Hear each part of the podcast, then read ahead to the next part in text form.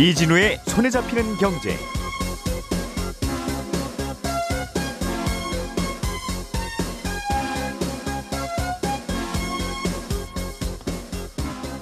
안녕하십니까 이진우입니다.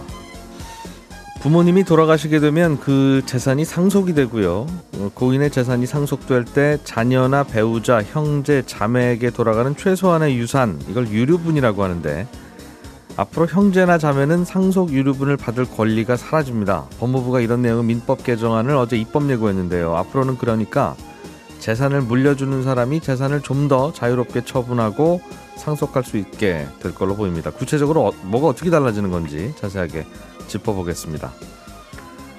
한 중견 기업이 주식으로 바꿀 수 있는 전환사채를 발행하면서 여기에 콜옵션을 부여해서 사주의 자녀에게 무상으로 양도했다는 사실이 드러났습니다. 국세청은 이걸 새로운 편법 증여 수단으로 보고 있는데 어떤 내용이고 뭐가 문제고 어떻게 좀 막아야 될지 이 내용도 좀 알아보겠습니다. 어쩌다 보니 전 국민의 관심사가 되어버린 요소수 부족 사태 몇 가지 업데이트된 내용들도 함께 정리해 보겠습니다. 11월 10일 수요일 손에 잡히는 경제 광고 잠깐 듣고 시작하겠습니다. 오늘의 뉴스를 프로파일링 합니다. 평일 저녁 6시 5분 표창원의 뉴스 하이킥.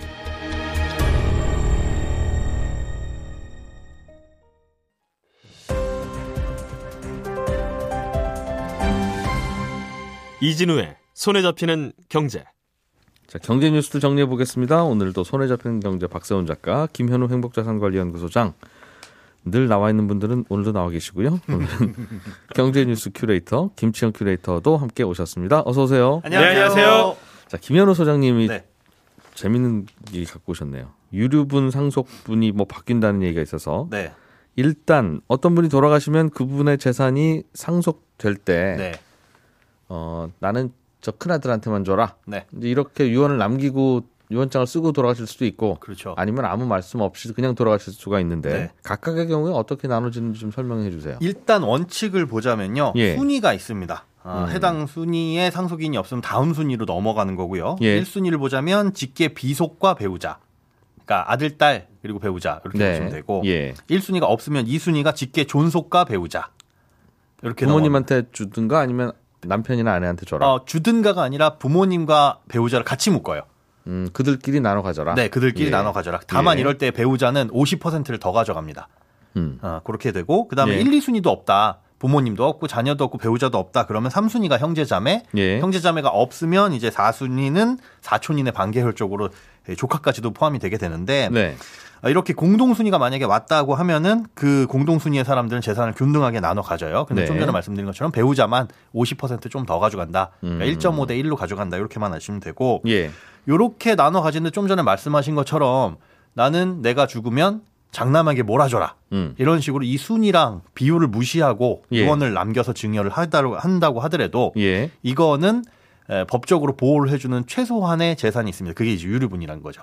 그러니까 돌아가시기 전에 말씀이 없이 그냥 돌아가시면 음. 네. 배우자만 있는 경우 계산하기 쉽게 음. 배우자가 모든 재산을 다 가져가야지 맞는 거잖아요. 그렇죠. 그런데 그걸 무시하고 나는 배우자 주기 싫어. 음흠. 저기 어디 어 힘든 사회 기관에 기, 저기 기부할 거야. 네. 해가지고 맡긴다고 하더라도 배우자는 원래 그 재산 전부 다 내 건데 음. 어, 다 주장할 수는 없고 50% 배우자는 50% 그리고 형제자매는 3분의 1 요거를 이제 주장을 할 수가 아, 있습니다. 그러면 내가 내 재산을 사후에 어떻게 할지에 대해서 내 맘대로 할 수 있는 건 내 재산의 반밖에 안 된다는 거군요. 어떻게 보면 그렇죠. 나머지 반은 법적으로 물려받을 권리가 있는 분들이 네, 에이 그래도 돌아가신 분이 그렇게 하신다니까 그냥 하세요 하면 내 맘대로 되는 거지만 네. 그건 안 되지라고 사후에라도 마음을 먹으면 청 반환 청구 소송을 할 수가 돌아가시는 있는 분의 겁니다. 재산 절반은 네. 그 법적인 권리에 따라서 분배된다. 네, 이게 왜 그러냐 하면 과거에 이제 남녀 차별이 심했던 시기에 야- 여자 형제는 다 무시하고 음. 어, 장남한테만 줘. 네. 이렇게 하거나 그런 부분에 있어서 가족의 생계가 어려워질 수도 있고 예. 음. 또 차별이 생길 수도 있으니까 그걸 보호해 주자라는 취지에서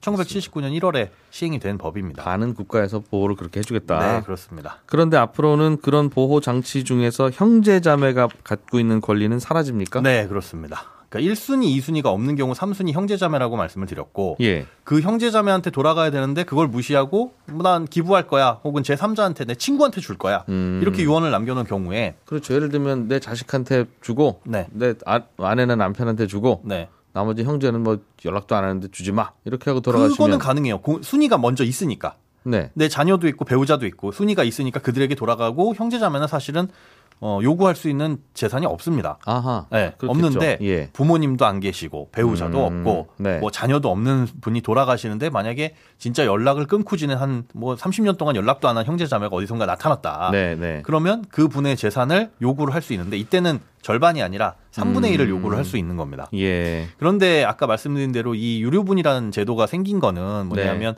에, 재산은 가족끼리 공동으로 일군 거다라는. 취지가 컸거든요. 예. 예전에는 대가족 시절이었고 뭐 부모님 형제자매 다 같이 살았을 때니까. 근데 지금은 이런 단독 가구 다 분할해 가지고 사는 경우들이 많이 있고 특히나 네. 형제자매 같은 경우에는 에, 같이 공동으로 뭔가 가정을 부양하지는 않는다라는 이 가족 구조가 일반화되면서 네. 이거는 빼자. 음. 그렇게 해서 요번에 형제자매는? 예, 유류분은 없는 것으로. 음.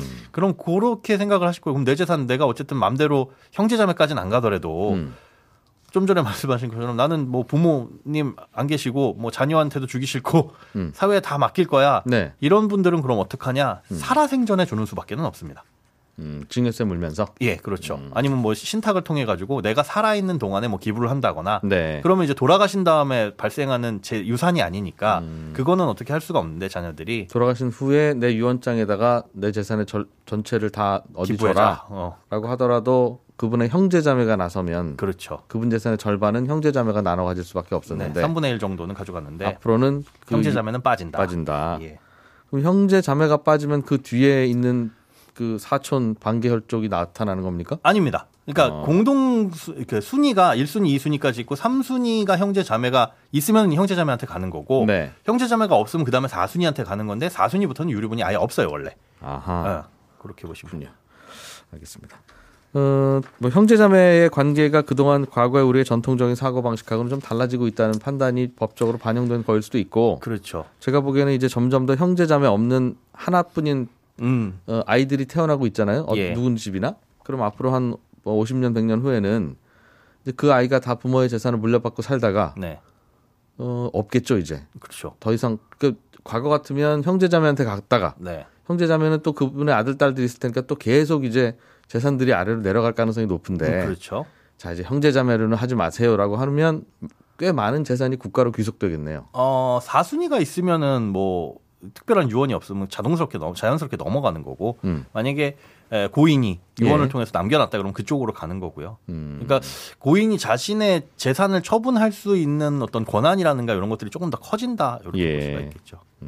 그런 일은 없다는 거예요. 정부한 그 국가로 귀속되는 자산이 늘어나는 것 4순위까지 같지는 않아요. 없으면은 예. 가능하겠죠. 근데 4순위가 있다면 예. 사촌인의 반기혈족, 뭐 조카까지 포함되니까 있다면은 이쪽으로 갈 거고. 네. 어, 그런데 그건 무시하고 이제 알겠어요. 4순위는 무시하고 음. 딴데 주세요. 형제자매가 없으면 사순위까지 가니까 그렇습니다. 음. 가기는 갑니다. 존재하는 형제자매한테는 가지 않을 가능성이 높다. 음, 유언 통해서. 배제하지만 않으면요. 알겠습니다. 네. 독신 가구도 양자를 입양할 수 있는 내용도 바뀌는 모양이죠. 네, 요번에 이제 민법 개정안에 포함된 내용이 요건데요. 예. 현재는 혼인 중인 부부만이 친양자를 드릴 수가 있습니다. 이 네. 친양자라고 한다면 뭐냐면 자녀를 입양하면서 과거에 이 자녀의 친생부모와는 연이 다 끊어지는 거예요. 모든 행정적인. 진짜 법적으로는 다 내 자식이다. 그렇죠. 예. 그러게 이제 친양자 제도인데 에, 부부만이 가능했었습니다. 음. 근데 요것도 이제 1인 독신자도 친양자를 드릴 수 있도록 음. 다만 25세 이상인 경우에 네. 한해서 그리고 의지와 부양 능력이 충분하다라고 법원이 판단을 하면 음. 그때는 친양자도 드릴 수 있도록 개정을 하자라는 내용도 이번에 민법 개정안에 포함이 되어 있습니다. 그렇군요. 이럴 경우에는 뭐가 좀 달라질까요? 어 이게 이제 바, 로 달라진다라기보다는 예. 에, 사회적인 추세에 맞춰가지고 또 바뀌는 거거든요. 음. 좀 전에 그 에, 유류분 바뀌는 부분도 예. 일 1인 가구들이 많아지면서 그 가족 상을 반영을 한다라는 부분이었고 네. 이 친양자 제도도 뭐 독일이나 다른 일본이나 이런 사례들에 맛 비춰 봤을 때 음. 예. 여기서도 이제 단독 가구, 단독자도 입양을 허용을 하고는 있어요. 음. 그런 거에 맞춰 가지고 우리도 굳이 1인 가구를 배제할 필요가 있느냐? 네. 어, 라는 취지에서 바뀌게 되는 거죠. 혼자 사는 분들도 이제 어, 혈연 관계는 없으나 네. 어, 법적인 아들 딸을 둘 수 있다. 그렇습니다. 네. 김치영 큐레이터가 준비해 오신 소식도 재밌습니다. 네. 전환사채에다 콜옵션을 옵션으로 붙여놓은 걸 그걸 또 최대 주주의 아들 딸한테 옵션만 주고 뭐 이런 얘기가 있어요. 뭐 뭡니까 이게? 사실 전환사채에 옵션을 붙이는 거는 굉장히 흔한 일이거든요. 근데 이걸 이제 악용한 사례에 대해서 국세청이 좀 어, 들여다보겠다라는 건데요. 네. 전환사채라는 게 이제 주식으로 전환할 수 있는 조건이 붙어 있는 채권이다. 그래서 주식과 채권의 성격이 다 있다. 매자닌 뭐 이렇게도 부르거든요. 예. 그래서 특정 시기가 지나면 전환 사채에 투자한 사람은 정해진 가격으로 주식으로 전환하는 권리를 갖게 됩니다. 네. 그러니까 예를 들면 이제 송경제 회사라는 회사가 네. 전환 사채 1억 원을 발행했고 1년 뒤부터 주식 전환이 가능한데 음. 이걸 만 원에서 그 당시에 주, 그 전환 사채 발행할 때 주식 가격이 만원 부근이어서 네. 전환가를 만 원으로 해놨다라고 하면 예.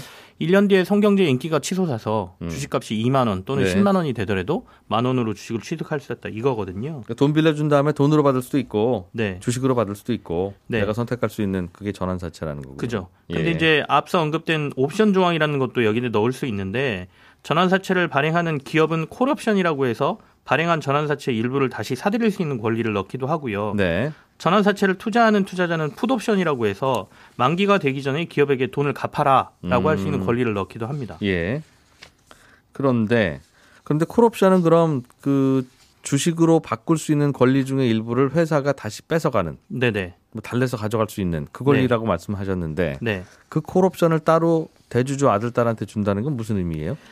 이 전환사채의 주식 전환 권리는 상황에 따라서는 저가의 그 회사 주식을 살 수 있는 권리이기 때문에 일종의 그렇죠. 로또 같은 권리가 되는 거거든요. 좋은 거죠? 예. 앞서 이제 성경제 주식회사 주가가 어, 전환 권리가 만 원인데 10만 원이 갔다 그러면 예. 만 원에 10만 원짜리 주식을 살 수 있으니까 굉장한 로또지 않습니까? 음. 국세청이 문제 삼은 거는 이, 이겁니다.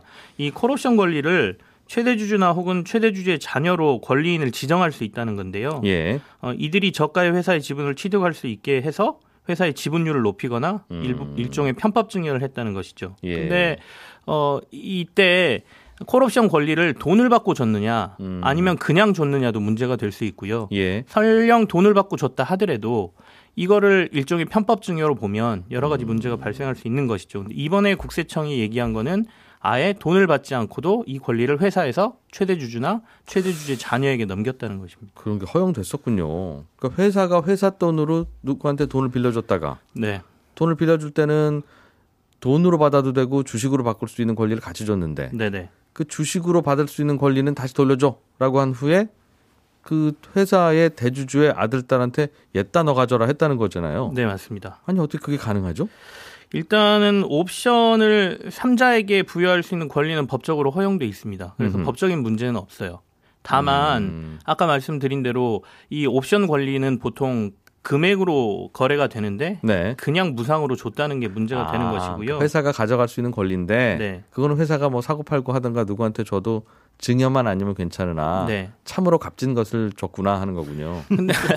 근데 사실 문제가 될 수는 있습니다. 이걸 설령 삼자에게 지금 이건 예전부터 좀 문제점으로 제기가 음, 되어 왔었거든요. 음. 어떻게 이걸 삼자에게 줄 수 있느냐. 음, 권리인을 삼자로 지정하는 것 자체가 문제가 좀 되어 왔습니다. 그러니까 알겠습니다. 회사가 가져와서 충분히 그 값어치를 활용할 수 있는 거를 음. 그대로 대주주나 대주주의 자녀에게 지정하는 것 자체가 문제가 있다 그래서 이게 문제점으로 지적돼 왔고요. 음, 심지어 이걸 그 편법 증의 수단으로 활용하고 있는 거에 대해서 세무당국이 이제 세금을 추징을 하겠다라는 것이죠. 음, 회사 돈으로 사온 모나리자 그림을 회장님 아들한테 그냥 준 건데, 네네. 음, 그 진작 좀 단속했어야 되는 것 같은데요.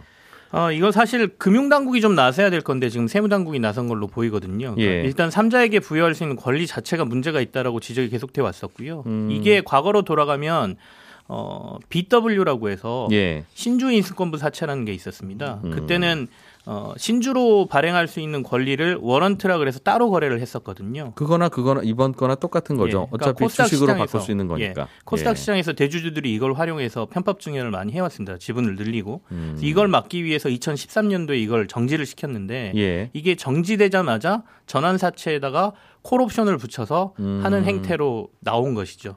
아, 또 거기엔 구멍이 있었군요. 네. 왼쪽 구멍만 맞고 오른쪽 구멍은 터졌는데. 네. 음. 그래서 이걸 활용하고 있던 거를 세무당국이 지금 편법 증여로 보고 있는 것이고요. 이렇게 예. 된다라고 하면 이제 금융당국 쪽에서도 법을 좀 바꿔줘야 예, 된다. 삼자 부여하는 것까지 문제를 좀 삼아야 된다라는 음. 게 이제 업계의 얘기입니다. 알겠습니다. 금융당국이 좀 법을 바꿔줘야 되겠다. 네네. 자, 박 작가님, 네, 오늘은 요소수 관련해서 좀 업데이트된 게 없습니까? 몇 가지 있습니다. 예. 일단 어제 요소 3천 톤이 국내에서 발견이 됐습니다. 어떻게 발견됐는지 좀 이따 말씀드리겠고요. 뭐 사연이 좀 있어요? 발견이요? 있습니다. 발견된 3천 톤 중에 2천 톤이 차량용이고 나머지 1천 톤은 산업용입니다. 요소 수가 발견된 겁니까? 요소가 발견된 겁니다. 그러면 전부 다 다 요소수로 만들 수도 있잖아요. 그렇습니다. 그러니까 요소 1톤으로 요소수 3톤을 만들 수 있기 때문에 예, 차량용 요소 2천 톤이면 요소수 6천 톤, 예. 리터로 환산하면 600만 리터입니다. 궁금한 점은 요소가 발견됐으면 그걸 다 사- 차량용 요소로 수로 만들 수도 있는 게 아니냐. 어떻게 요소 중에 3분의 2만 차량용이고 나머지 거는 산업용이고 이렇게 구별이 돼서 발견됩니까? 들어올 때 예. 요소는요 예. 의료용 요소, 산업용 요소, 차량용 요소 따로따로 구분해서 들어옵니다. 아, 그게 각각 크로스로 쓰일 수는 없어요. 네. 아, 그 크로스로 쓰일 수 있는지 없는지를 지금 환경부가 검토를 하고 있는데 네. 어, 그 결과는 아마 이번 주 말쯤에 나올 거고 음, 기존에는 그렇게 쓰진 않습니다. 산업용 따로, 차량용 따로 이렇게 씁니다. 아, 저는 소금 같은 거라서 네. 그냥 국에 넣으면 국, 국용 소금이고 네, 그냥 양치질할 때 쓰면 또 그런 건 줄 알았어요. 네 그렇게 쓰면 안 됩니다. 아, 애초부터 정해져 있다 예, 용도가 그렇습니다. 좀 다른 모양이네요. 그래서 이번에 발견된 차량용 요소는 예. 대략 한 열흘 정도 사용할 수 있는 꽤 많은 분량이 발견이 된 건데 네. 이 정부가 월요일부터 매점 매석 특별 단속반 꾸려가지고 단속을 좀 강하게 하고 있거든요. 예. 단속하던 와중에 수입 판매 업체가 요소를 사재기했다가 적발이 된 겁니다. 근데 이게 요소가 창조, 창고에 있었다는 거잖아요. 네, 그리고 어제 훔쳐온 거 아니고. 네, 그러면 이걸 잘못이라고 볼 수 있냐? 네. 라는 생각은 들어요. 단속했다, 적발됐다고 표현하길래. 네, 뭐 가능하면 요소가 있으면 전 국민 나눴으면 좋긴 합니다만. 네, 뭐 좀 공짜로 줄 수는 어차피 없는 거니까. 네. 뭐 어디서 팔아야 되나 고민하고 있을 수도 있고 아무튼 창고에 있었던 건데. 네. 이, 이 불법이에요, 이게? 그러니까 매점 매석의 기준이 뭐냐 네. 이 질문이신 것 같은데 음. 요소수 수입 판매 업체로 등록이 돼 있으면요 2020년 1월 1일 전에 사업 시작했다 그러면 조사 당일 기준으로 그 전 1년간 월 평균 판매량보다 10% 초과해서 보관하면 이거 매점 매석으로 봅니다 예. 작년 1월 1일 이후 사업을 시작했다 예. 그러면 영업 시작일로부터 조사 당일까지의 월 평균 판매량보다 10% 초과해서 갖고 있으면 매점 매석입니다 그러니까 하여튼 최근 1년이나 네 길, 길면 최근 2년 사이에 평균적으로 갖고 월 있었던. 것보다 네, 10%더 업 자가 10% 이상 더 재고를 갖고 있으면 매점 매석이니 네 이거는 정부가 그럼 이제부터는 매점 매석 단속합니다라고 할 때부터 적용되는 건가요? 그렇습니다. 아. 이번에 고시를 바꾸면서 이 규정을 강하게 적용을 했는데 예. 물론 이렇게 갖고 있다고 해서 무조건 처벌하는 건 아닙니다. 일단 단속 대상이 된다라는 거고 음. 이제 확인을 해보겠죠. 예. 어떤 이유로 가지고 있었는 건지. 그래서 만약에 어떻게 할지는 모르겠는데 실제로 매점 매석이라고 판단이 되면 음. 네. 1억 원 이하의 벌금 물리게 돼 있습니다. 아, 그 올해 사업자 등록한 경우는 어떻게 하느냐? 올해 사업자를 같은 경우에는 요소를 수입 또는 매입한 날로부터 10일 이내에 네. 요소수 판매 안 하면 요거 매점 매석으로 봅니다. 아, 열흘 전에 들어온 거 아직도 창고에 있으면 네. 이건 쟁여놓은 걸로 간주한다. 네, 빨리 파십시오 하든지 아니면 매점 매석으로 보고 처벌합니다. 이게 평소에는 이렇게 할 수 있잖아요. 평소에는 평소에는 할 수 있죠. 할 수 있는데 네. 이제부터 이렇게는 하지 마세요라고 하는 순간 네. 업자는 그 재고보다 많은 거는 빨리 팔아야 되는 거다. 빨리 팔아야 됩니다. 팔기 전에 경찰에 들이닥치면 잘못하는 거다 이거죠. 네. 그렇군요. 보통 이거 어떻게 알죠? 근데 창고에 보통 넣어놓을 텐데 아, 단속을 어떻게 하면 저기 좀 있을 이번에 거라고. 발견된 건 낙동강 유역 환경청에서 적발이 된 건데 예. 그쪽에 전화해서 통화가 안 됐어요. 음. 취재한 기자를 취재해 보니까 네. 고발이 들어갔다고 고발이 아. 들어간 것 같아서 아, 저 거기에 뭐 있는지 아는 사람이 갖고 있는 것 같으니 거기 알겠습니다. 가서 이제 단속이 된 것 같다. 예. 다른 소식은 혹시 없습니까? 그나마 좀 희망적인 소식이라고 해야 될지 모르겠는데 일단 중국이 전력 공급 정상화하겠다고 했어요. 예. 국영 기업들에게 석탄 증산하라 이렇게 지시를 한 건데 지금 요소 수출 중국이 막고 있는 이유가 석탄 가격 많이 올라서 네. 암모니아를 석탄에서 못 구해서 그렇거든요. 음. 증산을 하게 되면 아무래도 석탄이 좀 많아지게 되고 그러면 좀 암모니아가 많이 나오고 음. 그러면 요소가 좀 늘 수도 있을 거라는 기대를 갖게 하는 거고 예. 어제 중국 외무부가 요소를 한국에 수출하는 걸 두고 적극 협상 중이다. 이런 공식 설명 성명을 발표하긴 했습니다. 음. 그러니까 지금 이미 계약된 2만 톤 정도 요소가 못 들어오고 있는 거거든요. 예. 이 정도면 저 대략 한 석 달 정도 쓰는 물량인데 중국에서 이 규제 풀면 사태가 일단 해결은 됩니다. 음. 근데 과연 풀지 안 풀지는 진행 상황을 좀 지켜봐야 될 것 같고 예. 그 화물차들도 걱정인데 소방차 걱정 되게 많이 했었거든요. 소방차는 좀 재고가 그래도 있다면서요? 있습니다. 적어도 한 3개월 혹은 뭐 4개월 정도 음, 어, 분량을 가지고 있습니다. 가지고 그리고 있다. 예. 궁금해서 찾아보니까 요소 선물 가격이 네. 어제 조금 떨어졌어요. 아, 선물. 네, 선물 가격. 선물 옵션 할 때 그 선물. 네. 예. 선물 가격이 떨어져서 선물 가격이 떨어지면 현물 가격도 이제 앞으로 조금은 떨어지지 않겠냐라는 음. 그런 기대도 가질 수는 있습니다. 예. 네, 저는 잠시 후 11시 5분에 이어지는 손에 잡히는 경제 플러스에서 또 한번 찾아오겠습니다. 이진우였습니다. 고맙습니다.